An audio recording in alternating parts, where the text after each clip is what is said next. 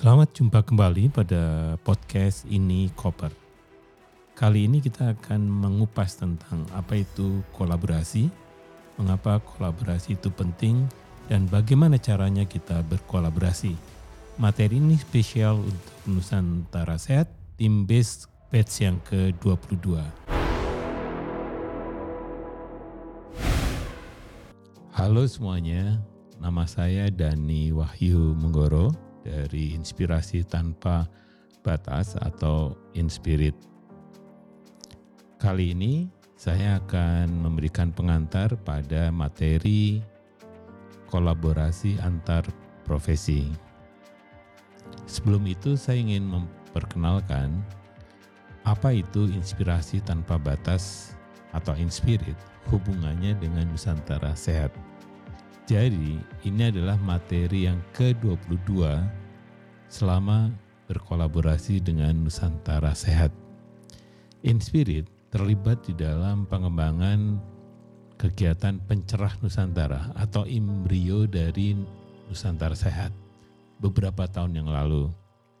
Bahkan Inspirit yang diminta memberikan nama pada program pencerah Nusantara Kemudian ketika Presiden Joko Widodo menampung pimpinan, program Pencerah Nusantara menjadi program nasional Nusantara Sehat. Apa yang menjadi menarik sebenarnya untuk terlibat di dalam Nusantara Sehat? Selama ini Inspirit dipercaya untuk bisa memberikan bagaimana sebenarnya kita bekerja sebagai Nusantara Sehat setelah kita belajar tentang konten-konten yang kaitannya dengan kesehatan dan juga manajemen puskesmas dan juga kedisiplinan. Salah satu yang menjadi penting adalah bagaimana kita mengembangkan kolaborasi pada tim Nusantara Sehat Materi ini menjadi penting karena pengalaman di masa lalu Nusantara sehat yang berasal dari berbagai profesi kadang mengalami problem internal. Problemnya apa? Problemnya adalah komunikasi. Karena ada masalah dengan komunikasi mengakibatkan bahwa tim Nusantara Sehat di lapangan menjadi tidak efektif, kemudian tidak efisien, dan bahkan tidak bisa mencapai yang menjadi tujuan atau misi tim Nusantara Sehat di pelosok-pelosok Nusantara. Oleh karena itu, materi kolaborasi untuk bekerja di dalam tim yang beragam ini menjadi sesuatu yang penting dan juga menjadi kunci di dalam kesuksesan Nusantara Sehat di lapangan. Nah, pada pagi hari ini saya ingin menyampaikan pengantar materi tentang kolaborasi antar profesi. Apa itu sebenarnya?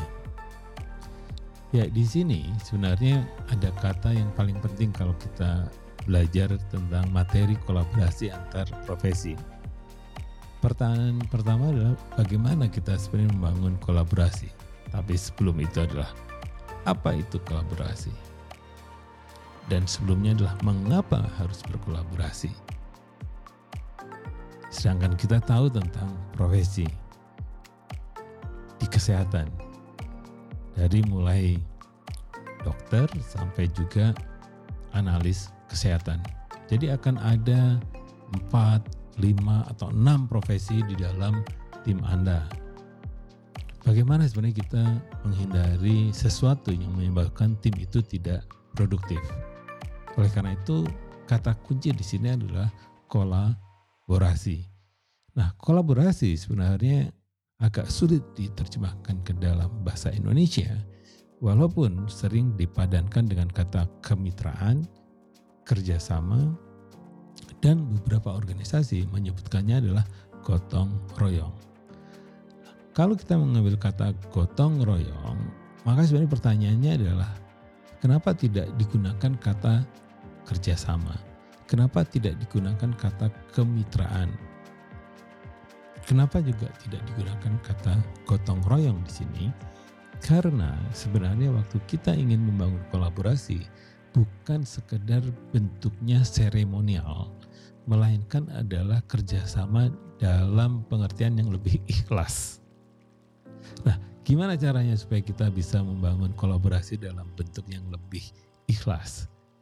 Nah, untuk lebih ikhlas, maka sebenarnya kita selalu berangkat dari apa yang kita miliki di dalam berkolaborasi. Karena kalau kita tidak punya sesuatu yang dikontribusikan, maka sulit sekali kita sebenarnya berkolaborasi. Di sisi lain, bahwa semua orang sebenarnya memiliki sesuatu yang bisa dikontribusikan.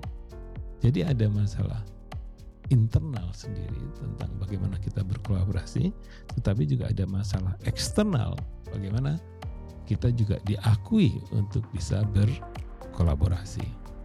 Nah, jadi di sini kalau kita belajar tentang apa itu kolaborasi, kolaborasi adalah bagaimana kita berbagi kekuatan, berbagi sumber daya, berbagi apa yang kita miliki untuk mencapai tujuan dari tim kita atau apa yang menjadi misi kita untuk menyelesaikan problem yang kita pilih di lapangan. Jadi di di sini sebenarnya yang menjadi menarik adalah bahwa di dalam kolaborasi kami percaya bahwa kita harus menjadi change maker Ya, jadi Nusantara Sehat itu adalah change maker. Mengapa ini terjadi? Karena situasi yang dihadapi oleh bangsa ini itu berbeda dengan apa yang dihadapi bangsa ini beberapa tahun yang lalu. Kita menghadapi situasi yang tidak pernah kita alami selama ini. Bagaimana masalah-masalah itu menjadi cepat berubah. Ya, jadi situasi di lapangan itu menyatakan bahwa semua yang cepat berubah. Bahkan saya pernah mendengar bagaimana di hanya dalam waktu tujuh jam, eh tujuh tahun itu sebuah organisasi mengalami banyak sekali perubahan dari mulai yang sekedar yang simpel ya. Misalnya dulu saya menyimpan file itu di sebuah disket. Siapa yang masih ingat disket? Nah dari disket ya Kemudian disket itu ada dua juga, yang floppy dan yang kecil tuh, disket yang kotak gitu ya. Nah kalau floppy itu masih bisa digoyang-goyang seperti itu. Nah tiga tahun kemudian berubah menjadi apa? hard disk ya disimpan di hard disk atau flash disk disimpan di flash disk yang kecil flash disk atau hard disk itu sempat bertahun-tahun tiga atau empat tahun di tahun kelima atau keenam berubah sekarang semua bahan-bahan bisa disimpan di cloud ya. Justru sim, disimpan di tempat tadi di internet ya, ya di cloud. Jadi tidak menggunakan tadi disket atau floppy disk tidak dipakai bahkan hard disk juga makin tidak dipakai karena langsung disimpan di pusat data virtual Nah ini contoh bagaimana perubahan yang sangat cepat dialami oleh kita semua. Yang kedua, masalah yang kita hadapi itu semakin kompleks. Karena sekarang orang bisa kalau berobat atau merasa sakit bukan ke dokter dulu atau ke puskesmas dulu, melainkan ke internet dulu tanya gitu di Google. Kok saya gatal ya? Kok saya batuk ya? Kok saya demam ya? Dan seterusnya itu sekarang ditanyakan kepada Google. Bahkan di Google kita bisa mencari juga apa obatnya dan seterusnya. Maka di sini sebenarnya situasinya menjadi sangat-sangat kompleks. Apa pun intervensi yang dilakukan oleh kawan-kawan, masyarakat boleh jadi sudah tahu. Nah, yang ketiga, situasinya juga tidak menentu. Karena ya tadi meskipun tadi udah kompleks gitu ya masyarakatnya serba tahu tapi juga tidak menjadi tidak menentu karena banyak sekali yang bisa memberikan informasi tambahan. Bahkan intervensi yang baik pun itu bisa direspon dengan sesuatu yang bertolak belakang dengan apa yang diharapkan. Jadi situasinya itu menjadi tidak pasti, tidak menentu. Bagaimana kita menghadapi COVID, kemudian sekarang ada perang antara Rusia dan Ukraina, dan juga ada sekarang resesi, ya, dan dan semuanya percaya bahwa situasinya menjadi tidak lebih baik dari apa yang dibayangkan oleh kita semua. Nah, oleh karena itu yang harus kita lakukan saat ini adalah bagaimana Nusantara Nusantara Sehat bukan sekedar melakukan apa yang ada di panduan, apa yang ada di dalam proses persiapan seperti ini. Karena di lapangan situasinya berbeda. Bahkan pada isu yang sama di lapangan bisa ditafsirkan berbeda-beda. Oleh karena itu, mau tidak mau, Nusantara Set bukan ya, bukan pion yang dikirim ke, ke lapangan, melainkan kawan-kawan semua, adik-adik semua, itu adalah change maker. Atau orang menyebutnya social innovator.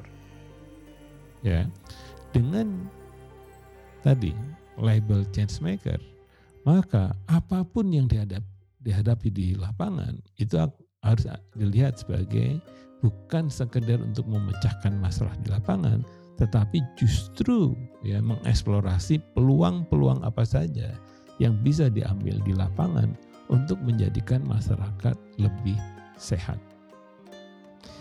Nah, yang berikutnya kalau kita menjadi change maker, kadang bertanya bagaimana menjadi change maker? Menjadi change maker tidak lebih tidak kurang seperti kita menjadi seorang petualang. Seorang petualang itu berangkat dari panggilan jiwa. Ya sesuatu yang memanggil. Saya ingin naik sepeda ke kampung. Saya ingin naik sepeda ke gunung. Saya ingin naik puncak gunung Semeru. Saya ingin berlayar ya dari Pulau Lombok ke Pulau Flores. Saya ingin berlayar ya dari Ternate ke kota Ambon. Begitu. Bagaimana saya ingin berpetualangan ya di Papua misalnya. Jadi change maker membayangkan dirinya sebagai petualangan. Apa maksudnya? Maksudnya adalah petualangan melihat tujuannya itu bukan sesuatu yang sudah pasti ya sudah jelas misalnya tinggal beli tiket hotel tidurnya di mana kemudian nanti setelah tiba di hotel check in kemudian akan makan malam mau makan pagi atau makan siang ke mana kemudian akan melihat pemandangan yang mana itu namanya holiday ya bukan petualangan jadi seorang change maker itu ada petualang Petualang itu tidak tahu pasti. Bahkan seorang petualang tidak akan pernah melewati jalan utama. Melainkan melewat jalan-jalan yang belum pernah dilalui oleh orang banyak. Jadi ingat ya, kita semua orang, eh, kita semua sebenarnya adalah seorang petualang. Apalagi waktu kita kecil, ya, kita remaja, SMA, mahasiswa, kita selalu berpetualang. Contohnya adalah mencari kuliner. Ya. Masa makan ini saja ya? Yuk kita cari yang rasanya beda. Atau tempatnya beda. Itu petualang. Ya petualang selalu mencari sesuatu yang baru. Jadi ingat ya, seorang Nusantara Sehat adalah change maker, sedangkan change maker itu sendiri sebagai seorang petualang. Karena kita menjadi petualangan, seorang petualang itu melihat segala hal itu dari sisi yang positif. Ya contohnya kalau kita uang terbatas kita selalu melihat bisa. Kalau ada halangan tiba-tiba uang dicopet, tetap kita akan mencapai tujuan akhirnya. Karena malu juga kalau sudah bilang ke teman-teman bahwa saya akan ke sana, tapi tidak sampai ke sana, maka itu menjadi sesuatu yang memalukan. Oleh karena itu, di sini yang akan digunakan adalah apa yang disebut dengan asset based thinking. Aset itu kekuatan, ya. Jadi cara berpikir yang basisnya adalah kekuatan yang kita miliki. Lawan dari asset based thinking adalah apa? Deficit based thinking, yaitu cara berpikir dengan melihat dari sisi apa masalah yang ada. Sedangkan asset based thinking, cara berpikirnya adalah apa yang ada. Apa yang kita punya. Jadi nanti di tim pun berpikir aset based thinking, bukan berpikir apa yang tidak ada di dalam tim Anda. Tetapi berpikir apa yang ada di dalam tim Anda. Dan ingat ya, jadi aset based thinking. Apa yang diyakini di asset based thinking? Pertama adalah semua orang itu istimewa tanpa kecuali. Ya, jadi kalau kita yang menggunakan asset based thinking, maka semua anggota tim kalian itu adalah orang-orang yang istimewa. Kadang di dalam kehidupan sehari-hari kita melihat orang itu dari apa yang kita lihat, apa yang dikatakan. Oleh karena itu, di dalam proses seperti ini kadang belum apa-apa orang sudah menilai oh, orang ini begini, orang itu begitu.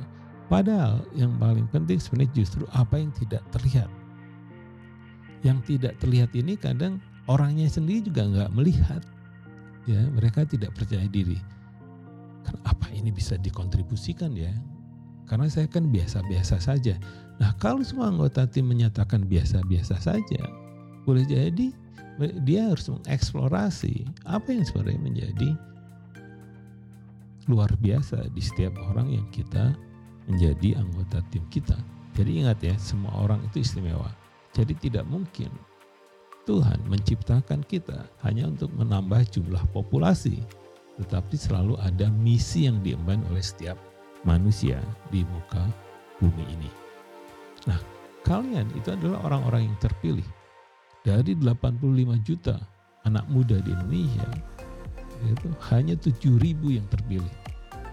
Salah satunya adalah kalian pada angkatan yang ke-22. Jadi kalian tuh orang-orang yang terpilih, bukan orang-orang biasa. Jadi bisa dikategorikan bahwa kalian adalah orang-orang yang istimewa. Nah, kalau demikian, apa sebenarnya yang menjadi landasan cara berpikir aset based thinking? Yang pertama adalah cara berpikirnya bahasa atau bahasalah yang menciptakan dunia atau kata itu menciptakan dunia. Jadi kenyataan-kenyataan yang kita alami sekarang itu dibentuk dari bahasa. Ya, sehat, sakit itu bahasa. Kampung itu bahasa kampung sehat itu bahasa. Kalau disebutkan kampung miskin itu juga bahasa.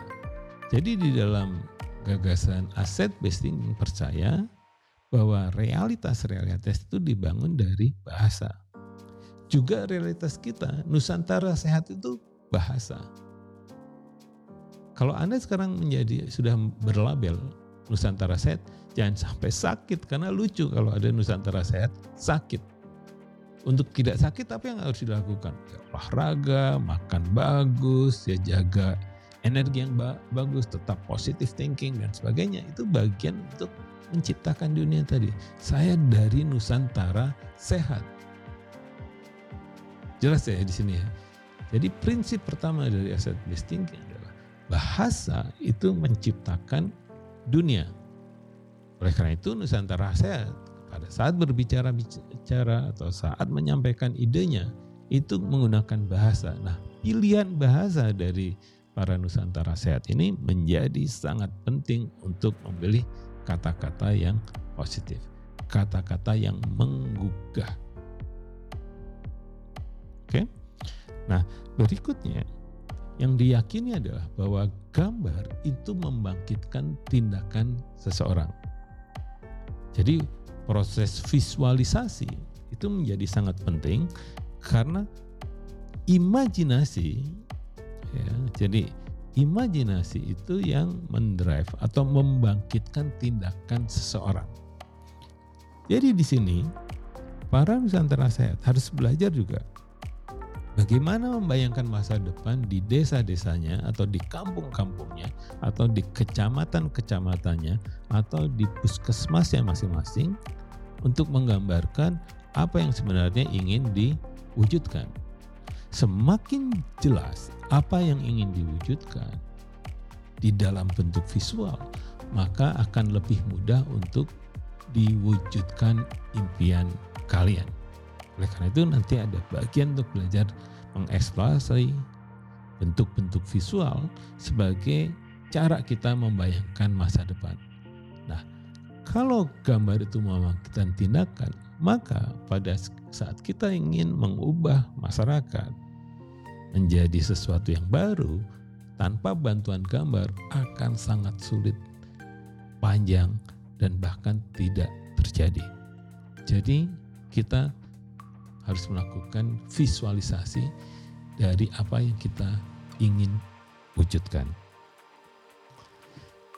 Berikutnya, kita harus meyakini bahwa perubahan itu bukan sesuatu yang mudah. Misalnya, kalau sudah saya lakukan apa setelah memberikan informasi itu perubahan pasti akan terjadi. Tidak begitu. Perubahan itu kompleks karena menyangkut pikiran orang, menyangkut perasaan orang, menyangkut keinginan orang, menyangkut tubuh orang untuk berubah.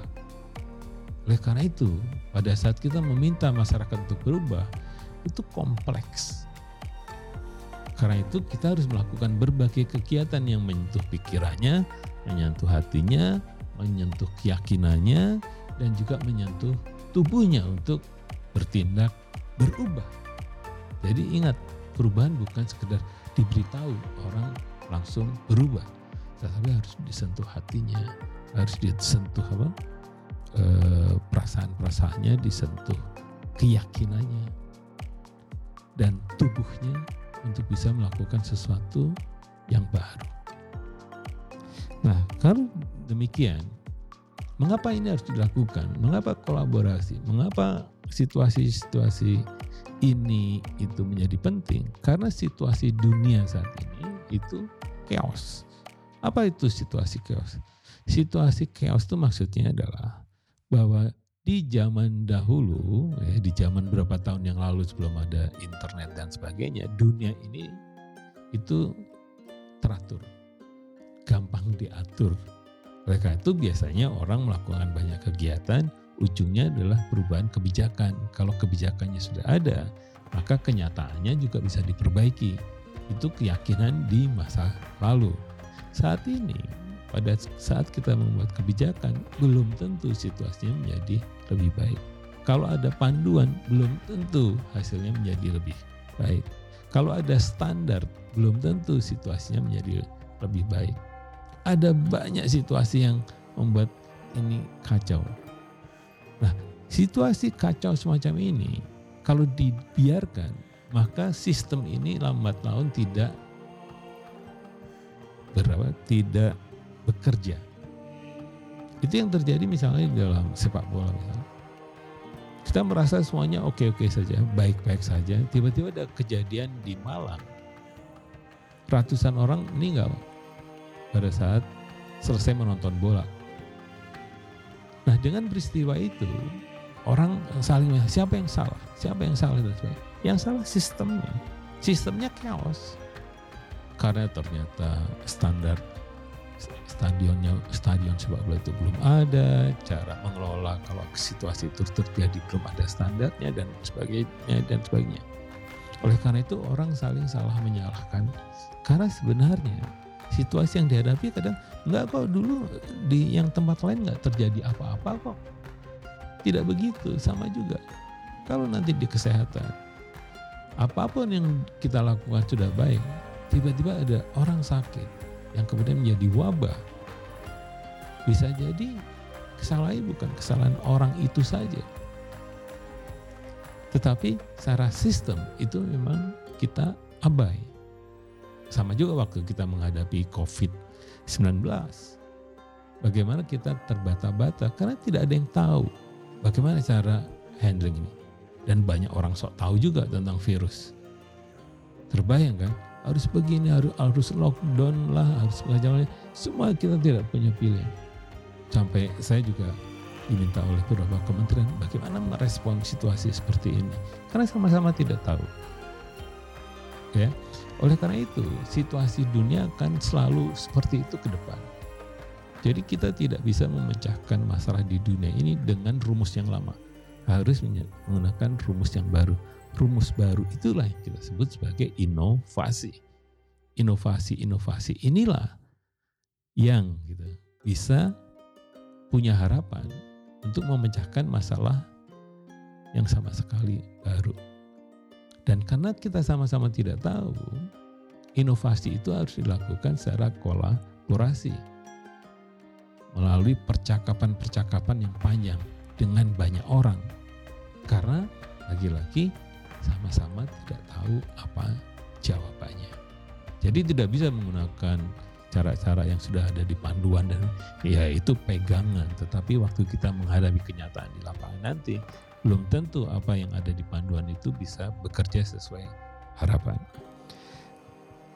Oleh karena itu, di dalam asset based thinking kita mulai ya credo kita ya itu menggunakan apa yang disebut dengan change the way you see everything. Jadi kalau kita menggunakan asset based thinking saat ini, maka ubahlah cara kita melihat segalanya. Cara kita melihat masyarakat, cara kita melihat puskesmas, cara kita melihat teknologi, cara kita melihat tim kita itu harus kita ubah. Ubah di, di dalam situasi yang lebih positif. Nah, apa yang harus kita ubah? Yang disebut everything itu Yang pertama adalah change the way you see yourself.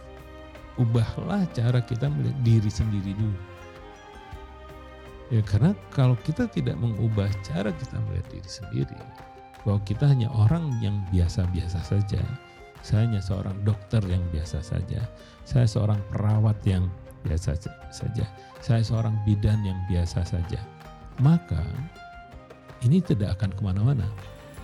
Oleh karena itu kita harus mengubah dulu bahwa diri kita itu adalah orang-orang yang terpilih, orang-orang yang keren. Apa kerennya? Ini yang harus kita temukan di dalam proses menjadi Nusantara sehat. Nah, yang kedua adalah change the way you see others. Ubahlah juga cara kita melihat orang lain. Kalau dulu kita melihat orang di tempat saya nggak ada yang bisa begini. Tempat saya orangnya kecil-kecil. Di tempat saya orangnya banyak omong dan seterusnya. Maka di sini kita tidak akan bisa bantu apa-apa. Dengan menggunakan asset based thinking, kita melihat bahwa setiap anggota tim kita atau orang lain di, ya, di tim kita itu adalah orang yang hebat, orang yang keren. Temukan tuh sesegera mungkin. Nah di dalam exercise untuk apa berkolaborasi itu harus ditemukan karena kolaborasi itu baru terjadi kalau keduanya atau masing-masing mengakui bahwa kalian hebat, kalian hebat, kalian hebat, saya hebat. Maka akan terjadi kolaborasi. Kolaborasi itu tidak terjadi kalau yang satunya hebat, yang satu tidak hebat. Jadi harus ada dua orang hebat itu berkolaborasi, ada tiga orang hebat berkolaborasi, ada empat hebat orang berkolaborasi. Kolaborasi itu terjadi karena hebat ketemu hebat. Oleh karena itu kita harus temukan kehebatan kita masing-masing.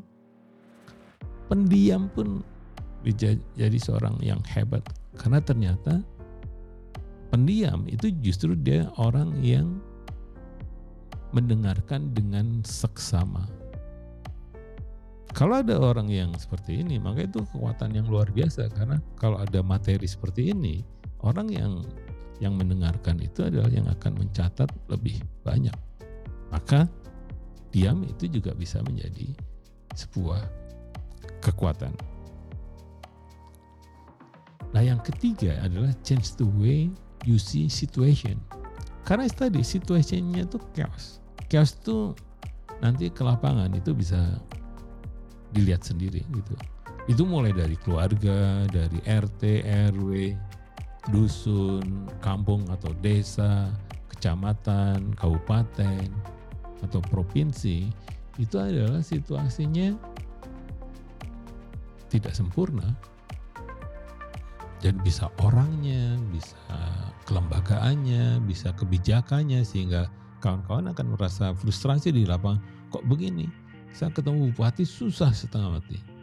Saya ketemu kepala desa tidak didengarkan dan sebagainya. Itu adalah situasi yang akan kita temukan di lapangan. Satu situasi yang tidak sesuai dengan apa yang kita bayangkan. Karena itu di dalam asset based thinking kita harus change the way situation. Semua situasi adalah peluang perubahan. Semua situasi adalah harapan untuk menjadi lebih baik. Ya justru kita tidak akan mengeluh pada situasi-situasi yang tidak sesuai harapan. Di sinilah menjadi penting bagaimana semua Nusantara sehat setiap ada tantangan itu selalu gembira gitu. Ya saya selalu ingatkan bahwa nanti ketika kita selesai ya selesai Nusantara sehat itu kalau situasi yang paling sengsara biasanya ceritanya yang paling keren dibandingkan situasinya biasa-biasa saja. Jadi challenge setiap situasi semakin apa buruk situasinya itu adalah tantangan yang lebih membuat kita apa ya berpikir lebih keras, lebih bersemangat untuk menyelesaikannya. Jangan lupa Nusantara Sehat itu dibentuk justru ingin memecahkan masalah-masalah yang tidak pernah selesai di sistem kesehatan primer. Harapannya kita bukan sekedar memecahkan masalah kesehatan di Indonesia, melainkan kita sedang menggarap impian Indonesia sehat yang baru sama sekali. Sampai jumpa pada kelas berikutnya.